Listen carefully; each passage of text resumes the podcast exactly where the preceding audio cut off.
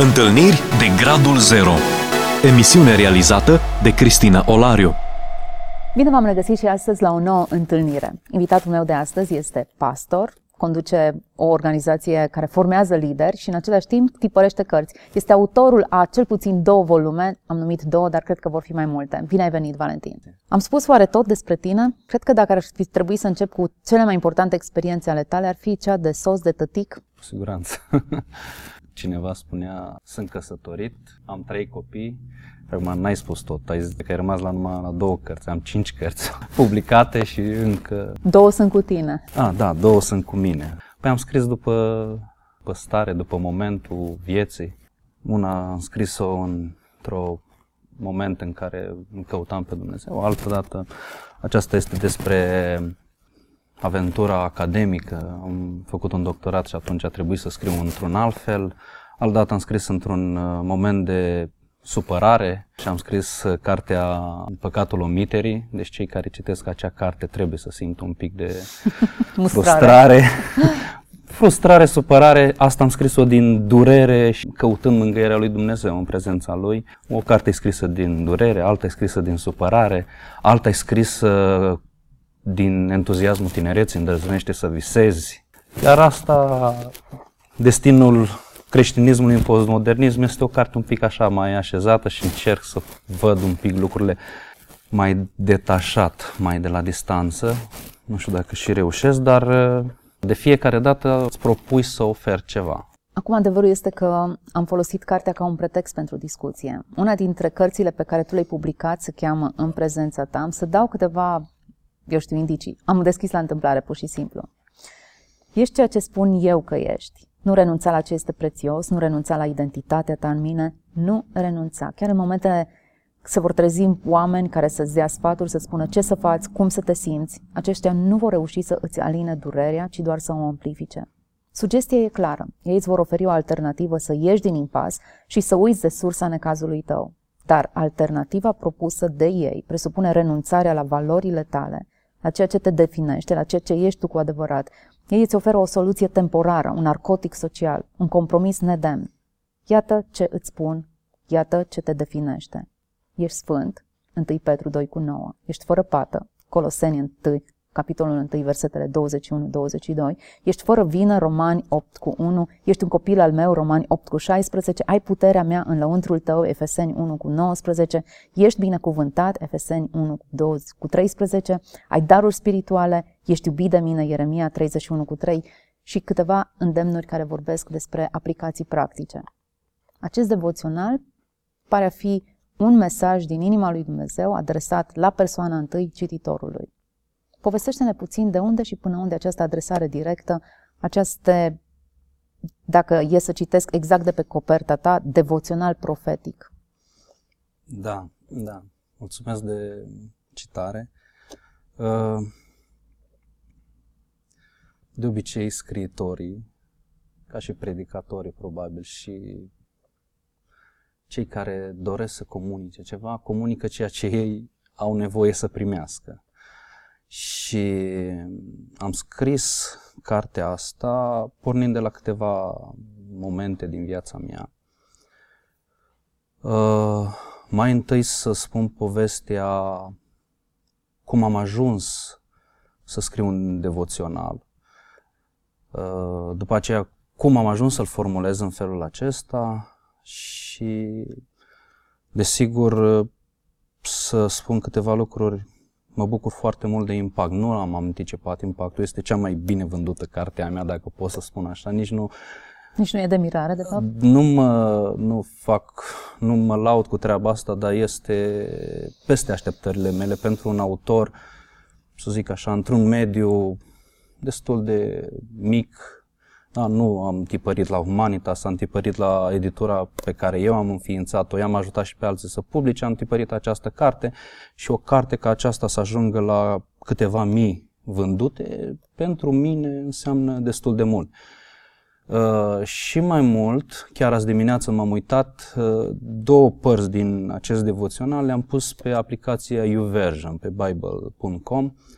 Unul se numește cum se numește și cartea în prezența lui, un devoțional, cred că de 10 zile, și altul nu te teme.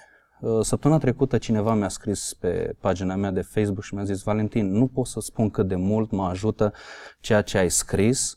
Te rog, continuă să scrii. Citesc devoționalul tău, nu te teme a treia oară. Hm.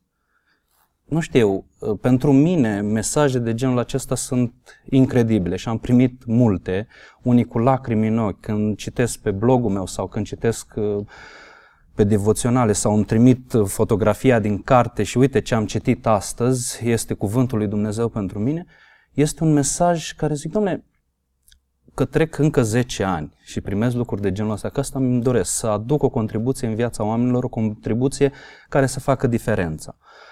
Este lucrul cel mai plăcut, cel mai, sentimentul cel mai plăcut pe care îl pot să-l trăiesc și asta este ceea ce îmi doresc. Deci, azi dimineață m-am uitat și au fost cred că am, a, n-am telefonul, uh, 6.000 care au început planul de devoțional și l-au dus la capăt și 12.000 care l-au început de la începutul anului până acum. 12.000 de oameni care au citit devoțional. Mi se pare incredibil. Povestește-ne care e istoria acestor devoționale, de unde au venit ele? Am început cu sfârșitul, da, cu efectul. Uh, ce s-a întâmplat? Acum, când am fost uh, acum 10 ani în urmă, mai mult de 10 ani, aproape în 2007, 2008, 2009, eram un tânăr slujitor într-o biserică, iubit. Uh, la un moment dat am uh, dorit mai mult și am vrut să plec în America. Mi-am făcut planurile, am uh, depus aplicația pentru doctorat în America, m-am dus acolo cu foarte mare entuziasm și am crezut că o să reușesc a fost uh, extraordinar, a fost incredibil. Oamenii din jurul meu care au văzut aspirațiile mele, care au fost atunci, m-au încurajat, m-au susținut, mi-au dat bani, m-am dus în America de trei ori, niciodată pe banii mei, de fiecare dată altcineva a plătit pentru mine, dar atunci am crezut că o să reușesc. Uh, n-am reușit. A fost un moment de, de prăbușire, ba mai mult să, să înțelegi Cum adică sentimentul. Ai, ai, a fost un examen de doctorat pe care trebuie să-l Da, a fost un examen, o aplicație, o, am aplicat la una dintre cele mai înalte școli din America. Și Oricum, nu ai fost admis. Și nu am fost admis, am da. Înțeles. Asta e pe scurt, dar sentimentele prin care treci, să te duci acolo, să te plimbi, să vorbești cu profesorii, să faci aplicația, să treci prin toate sentimentele alea, uh, este foarte frumos și să te vezi acolo și după aceea primești, după câteva luni, uh, ne pare rău, așa cum probabil sunt toate scrisorile de, uh, de refuz, uh, ne pare rău, am trebuit să refuzăm studenți foarte buni, ne pare rău că și tu ești printre aceia, nu mai știu exact cum a sunat acea scrisoare, dacă am ceva de genul acesta, știu că am deschis-o într-o dimineață, a, asta e, s-a prăbușit toată lumea. Da? Până atunci am avut niște ani superbi, împliniri în toate domeniile. Chiar mă gândeam, uh, 2007 a fost anul meu, să zic, anul cel mai bun al vieții mele. Încă stau cu amintirea la el, uite, au trecut de atunci încă 13 ani și încă nu, niciun an din viața mea nu egalează anul acela. Uh, și am zis, mai am realizat, am realizat. Așa era anticipare. În anul ăla am scris cartea sau am publicat cartea Îndrăznește să visezi.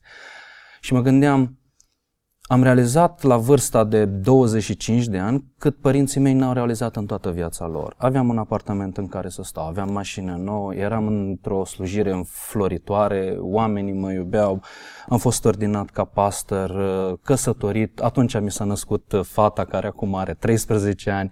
Eram din toate părțile extraordinar. Au, au urmat niște ani fantastici. Deci dacă așa merg lucrurile, la, la un moment dat mă întrebam... Viața e frumoasă. Viața e frumoasă. Zic, și cu ce mă mai poate surprinde Dumnezeu? La vârsta aia, la 25 de ani, tot ce am putut eu visa la 18 ani, sau poate mai devreme s-a realizat, s-a împlinit. A fost incredibil. Am avut momentul acesta cu soția mea și am zis, ce mai pot să-mi doresc? Bine că n-ai visat să fii președinte. Președintele Americii sau altui stat. Nu că nu, vezi, la visurile cresc odată cu noi sau noi odată cu visurile. Nu suntem capabili să visăm decât Cât ni se poate întâmpla? cât putem să visăm. Nu știu, de obicei mai trec 10 ani, visurile noastre nu pot depăși, cred, aspirațiile de pentru 10 ani ai noștri. Cam asta este puterea noastră de a vedea. Nu știu dacă putem vedea 10 ani de acum încolo, dar cam așa se întâmplă statistic. Iar tu te-ai prăbușit în timp. Da, da. După momentul ăla m-am prăbușit, n-am mai găsit uh, plăcere în nimic. Sigur, lucrurile au continuat, uh, dar nu mai avea nicio culoare pentru mine, nu mai avea niciun sens, nu mai avea nicio atracție. Mă simțeam într-un loc, zic, ce mai pot să ofer aici? Este doar o simplă rutină. Ce mai pot să dau? Cu ce mai pot să contribui? Și probabil că lucrurile astea se simt la un moment dat că te saturi de, de ceea ce, ce se întâmplă în jur de ceea ce faci, de rezultatele pe care le-ai realizat și dacă nu mai ai un nou orizont, o nouă perspectivă, o nouă provocare, nu se mai întâmplă nimic frumos. Da, am, a fost aplicația, am uh, venit uh, rezultatul, după aceea în slujirea în care am fost o perioadă de 8 ani și jumătate, uh, am simțit că nu mai este locul meu acolo, mi-am dat demisia și m-am retras. Pur și simplu m-am retras. Sigur, în ochii celorlalți a fost o decizie greșită, o decizie proastă, o nebunie, cum fac așa ceva.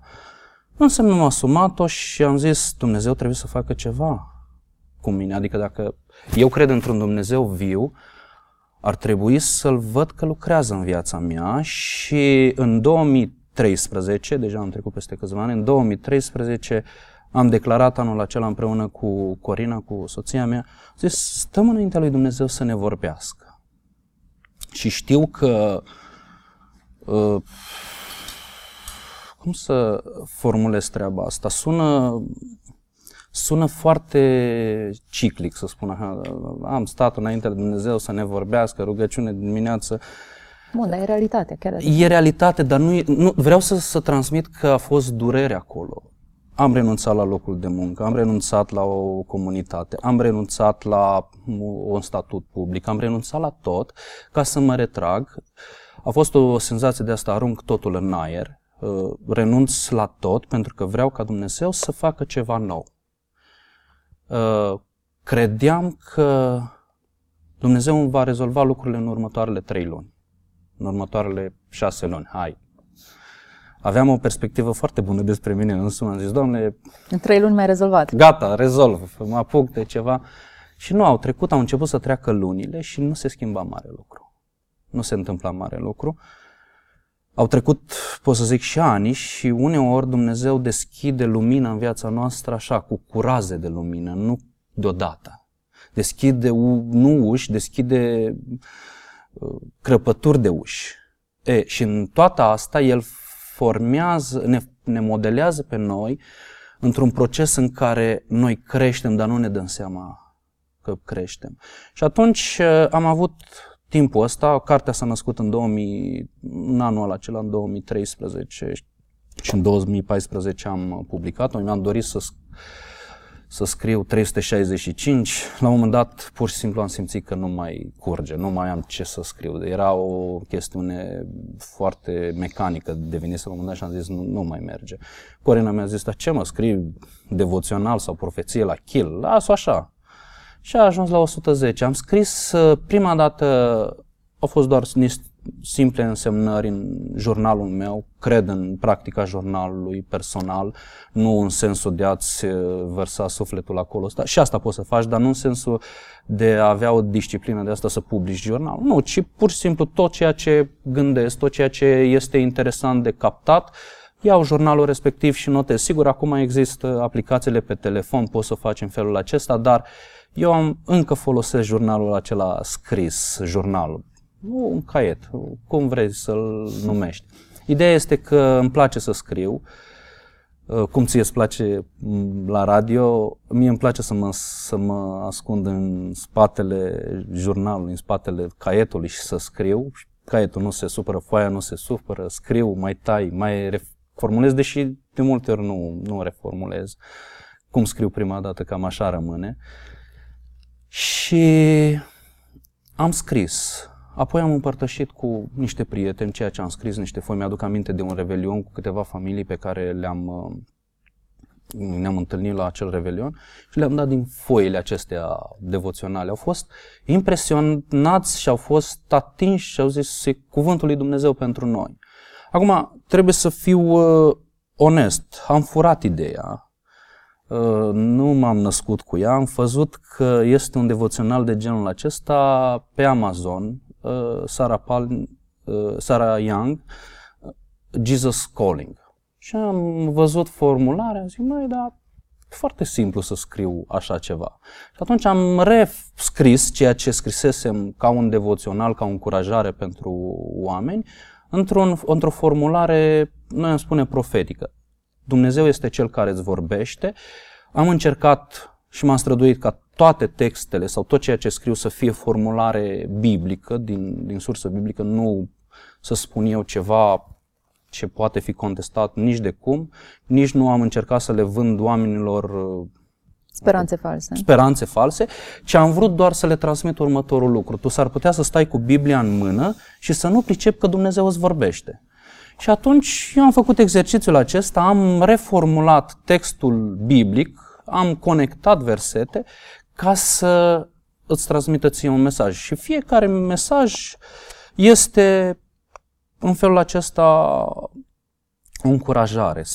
Așa mi-am dorit. Trebuie să fie ceva care să încurajeze pe oameni, să creadă, să aibă speranță, să se roage. Și da, am, am primit foarte multe mărturii că ei, oamenii folosesc acest, nu-l lasă, deci nu e o carte pe care să o citești de la cap la coadă într-o două, câteva ore sau într-o săptămână, ci e cartea în anumite momente, cu rugăciune, cu Biblia lângă tine. Sigur. Vali, perioada aceasta ta de căutare s-a încheiat? Ai ajuns în punctul în care tu ți-ai dorit? Ești foarte abilă. Eu n-am ajuns în punctul în care mi-am dorit. E clar că 2007 rămâne reper, dar este reperul tânărului de la 18 ani sau mai de la 15 ani. La 15 ani m-am întors la Dumnezeu. Ce am putut să văd mai mult? Să mă duc la teologie, să fac și să slujesc într-o biserică și așa mai departe, nu știu, o slujire pastorală, atât am văzut atunci. În 2007 am început să văd, aș vrea să mă duc la doctorat în America. Am făcut doctorat în România. Uh, acum văd un pic mai mult, dar îmi dau seama că nici pe departe nu sunt unde mi-aș dori să fiu la ora asta. Nici pe departe. Unde ți-ai dori? Bineînțeles aici, în emisiune în emisiunea Unele lucruri nu zero. le pot spune, știi? Uh, de la Iosif învăț ceva, dacă vreau să învăț. Le înveț târziu și le înveț cu durere. Uh, Iosif și-a spus visurile și n-a fost bine. Când îți pui visurile la cine nu trebuie, s-ar putea să te doară după aia. Eu mi-am spus visurile la un moment dat și am crezut că oamenii o să mă încurajeze în visurile mele. Nu au fost foarte fericiți. Și am zis, păi, dar stai puțin, amărâtul ăsta de Iosif, ca să nu zic așa de mine, e un copilaș, e naiv, nici nu știe ce spune. N-aveți un pic de îngăduință, nu, lăsați-l să viseze, lăsați-l să spună și el ce spune. Se pare că visurile, atunci când le formulezi, creează ceva. Și nu totdeauna ceva pozitiv, dar da, Acum, visurile lui Iosi, personajul biblic pe care l-ai menționat, visele tale ale fiecăruia dintre noi, într-un anumit sens sunt alimentate de ceva. Uneori de ambițiile personale, alteori Dumnezeu pune în inima noastră anumite aspirații și dorințe și tindem înspre o anumită direcție. Pentru că emisiunea noastră se cheamă Întâlniri de Gradul Zero, nu ne-a mai rămas foarte mult timp, de aceea aș vrea să ne focalizăm puțin pe, pe experiența care l-a adus pe Dumnezeu în viața ta și visul care ți l-a descoperit pe Dumnezeu așa cum este el. În măsura în care o persoană, un om poate să-l cunoască, bineînțeles că așa cum este el nu-l putem cunoaște 100% acum. Depinde cât de mult îl cunoști pe Dumnezeu, de cât de mult cunoști Scriptura, de câți ani de credință ai. Ma, uh, ce vreau să spun este următorul lucru. Îl cunoaștem pe Dumnezeu în etape, îl cunoaștem pe Dumnezeu progresiv. Viața noastră se schimbă, se transformă Și uneori îmi dau seama că trăim în clișee. Unde fac eu diferența între visurile mele și visurile lui Dumnezeu pentru mine? Care e diferența aia? Unde se face diferența aia? Pentru că e foarte ușor să-i spui unui tânăr, sunt ambițiile tale. Nu? Asta i-au spus și lui Iosif.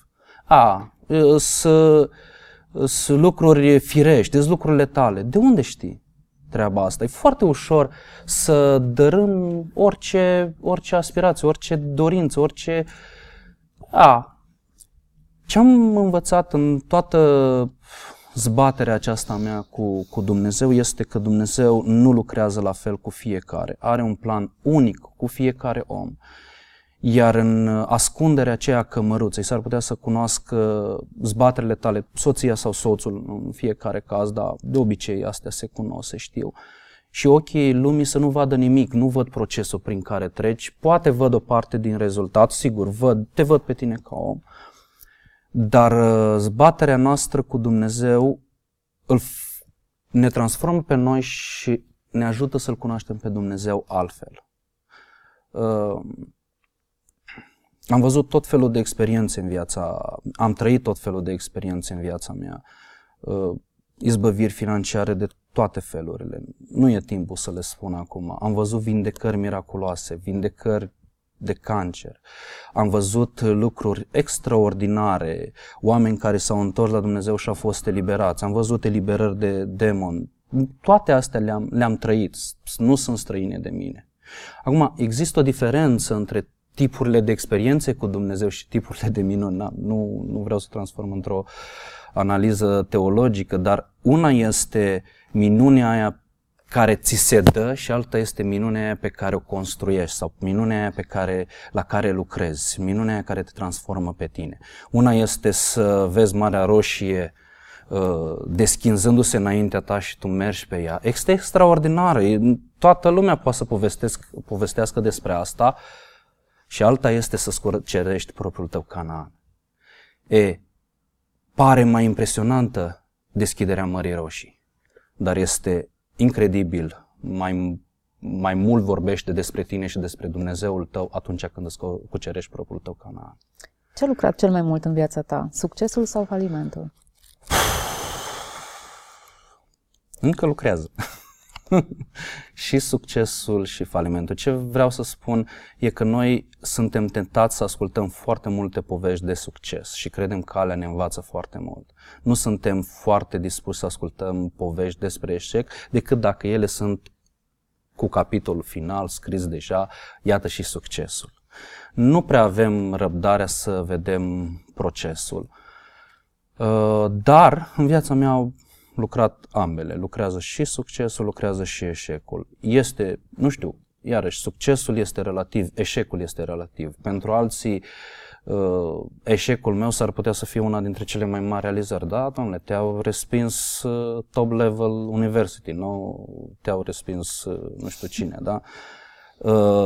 A fi respins e dureros indiferent cine te respinge. Și dacă un copil te respinge, până la urmă urmei, durerea respingerii o resimți. Da, da, și îți rămâne pierzi, o, unii nu se duc în nicio cursă de niciun fel ca să nu piardă. Exact. Ca să nu piardă și să nu trăiască sentimentul acesta al uh, eșecului sau al înfrângerii. Nu? Și Au... ei pierd ceva. Da. Experiența... Înainte, în 2009, am spus următorul lucru. Sunt două tipuri de regret. Regretul că ai eșuat și regretul că n-ai încercat. E, îl prefer pe al doilea. Că n-ai încercat? Nu, că, n-am, că am eșuat, nu că regret că n-am încercat. Doamne, putea Corect. să-mi iasă. Corect. Acum, orice ar fi viața mea, vreau să mărturisească următorul lucru. Nu ce am reușit și ce am, am reușit. Astea sunt lucruri care uneori sunt foarte subiective, țin de relații, țin de împrejurări, țin de cum se aranjează lucrurile. Ok, eu cred că uneori vorbește mai mult despre noi eșecurile noastre decât uh, succesul nostru. Ne uităm la Abraham Lincoln, ne uităm la Edison, ne uităm la alte exemple și zicem, wow, extraordinar ce au realizat. Dar nu vrem să vedem partea în care ei, e tot din biografia lor, eșecul, prin, eșecurile prin care ei au trecut. Deci, suntem parte dintr-o poate sună prea vulgar, dar asta e dintr-un joc al lui Dumnezeu cu noi, dintr-o, dintr-o... Cred că Dumnezeu zice, vreau să văd ce pot să fac cu tine mai mult, Valentin. Și intri în joc, intri în horă, sigur, după ce ai trecut de niște etape, mântuirea e realizată, familia este realizată lângă tine, copiii au crescut, nu știu, viața profesională este împlinită, rămâne altceva. Iar experiențele cu Dumnezeu sunt cele care te clădesc. În detalii ar trebui să intru un pic mai, mai mult ca să spun o experiență specifică. Nu știu dacă mai e timpul pentru asta. Acum nu mai este timpul pentru asta, dar viața ne rezervă multe alte emisiuni și episoade în care putem să ne reîntâlnim și să vorbim despre experiențe. Valentin, mulțumesc pentru prezența în studio, pentru că ne-ai făcut spațiu în lumea unui om introvertit, care a pătruns și a gustat câte ceva din succes și din eșec și a împărtășit cu o audiență largă aceste experiențe. Mulțumim, Vali! Mulțumesc, mulțumesc tare mult, Cristina, și eu pentru invitație, îți mulțumesc pentru ocazia aceasta de a împărtăși cu oamenii. Este cel mai frumos sentiment pe care îl poți trăi. Să știi că ești într-o călătorie cu Dumnezeu, iar asta te transformă și asta te binecuvintează și transformarea ta și binecuvântarea ta încep să binecuvinteze și pe alții. Vă mulțumim tuturor celor care ați rămas alături de noi și sper că această transformare a eșecului sau a succesului e în mâna lui Dumnezeu și să transforme mai departe inimile, gândurile, visele voastre, să deveniți ceea ce Dumnezeu vrea să fiți în această viață. Toate cele bune! Ați ascultat emisiunea Întâlniri de Gradul Zero cu Cristina Olariu.